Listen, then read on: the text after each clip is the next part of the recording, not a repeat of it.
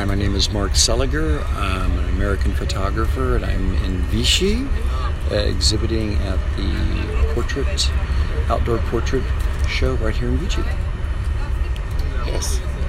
Can you tell something about uh, one or two specific portraits, very emblematic of your work, that everybody knows in the same time because pictures are souls, have circulated all around the world? Well, I don't know everybody knows the work, but we'll take a stab at it. Uh, there's a photograph that I did of Kurt Cobain, which is a portrait that was uh, that I did two months before uh, he passed away, and um, he was uh, somewhat reluctant rock star when it came to anything with publicity. Um, but we'd had this wonderful shoot where uh, in Melbourne uh, during Nevermind, and during that time, I asked the band not to wear corporate uh, to wear uh, T-shirts with writing on it, and he showed up with a T-shirt that said "Corporate magazines still suck," and the magazine ran it as as is. And I think that he really appreciated that we didn't change what he was wearing or what he was saying, the message that he was saying. And a irreverent guy like that. Uh, Mesdames, Messieurs, dans quelques instants, notre intercité Eric Brangard de Moulin-Chevalier, Uh, I imagine that's such stories to tell about when you are coming not- for shooting. yeah, but not always you have stories. I mean, sometimes you have stories, sometimes No? it's not, they're not big stories. But you try to find a way to express how. I'm more interested in process than than you know storytelling from that perspective. You know, like what was the thought behind it? How did you capture that? What was your you know what was your concept or sketch of how that photograph could be? You know, I'm less interested in like the details of the person. Okay, but in a certain way, when you shoot Catherine Deneuve, Well, you have to do your research and know what people represent, who they are. An actor, for the most part, you know, you give them a role to play. You tell them what the storyline is, and by them knowing what that story is, they can help illustrate what your idea is as a photographer if they're so inclined, they actually like what you have in mind. But sometimes a very reductive, simple portrait hmm. is the best. You know, there's you can tell a lot with just a person's face and expression and you know body language. okay, so what what kind also what kind of seduction uh, you need to to perhaps to to get the, the pictures you you wanted to do or, or you are surprised or in the what's really going on uh, Well, I think you have to have an idea. you have an idea to prepare You prepare, yeah. Uh, We always prepare. We we typically we never go into a photo shoot just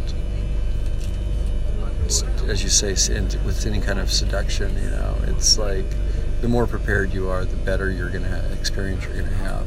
You know where you can go. People don't want to spend hours and hours and hours with your discovery Yeah, okay and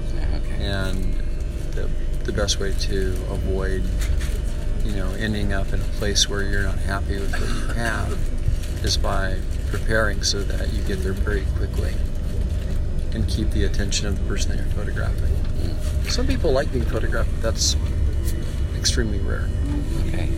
And so, uh, uh, have you been happy with the situation of the exhibition outside? oh yeah Yeah. the, the, the exhibition outside is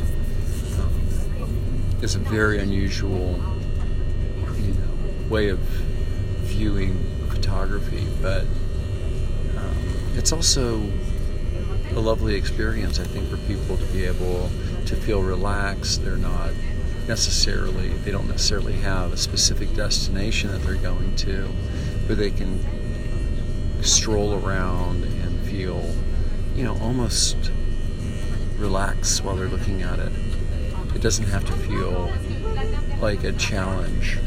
You know, they have to study it too hard. It can just be part of the landscape.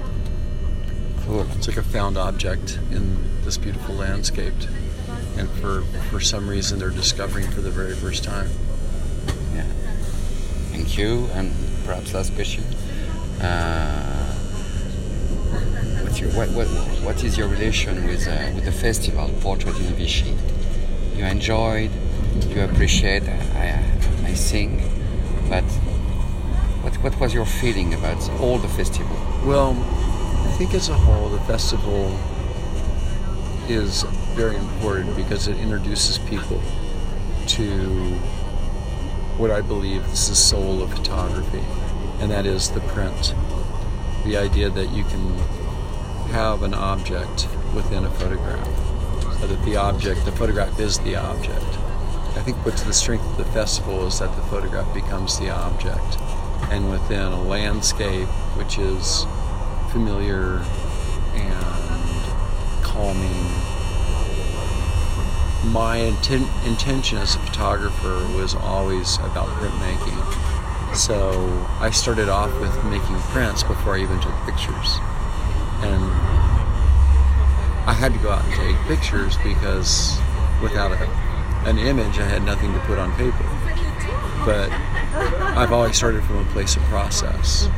And photography allowed me this immediacy where I can go out one day and then the following day I can go into a darkroom and print it. So it was very gratifying from that aspect of it. And also, I really was not very good with drawing. okay. I like drawing. I enjoyed painting. I liked making things, but I was not going to be, you know, um, that type of artist. And photography enabled me to reconnect and commit to the idea of being an artist, but also to figure out how to utilize craft and to process. And by printmaking, you can take a pretty ordinary photograph and make it into something pretty special if you're a good printer. yeah. Like any form of art, you know, you can have a good idea and you can put it down on paper, but without technique and without um, Maîtrise. Well, just kind of a personal preference when it comes to process. It may not, it may not have the same strength.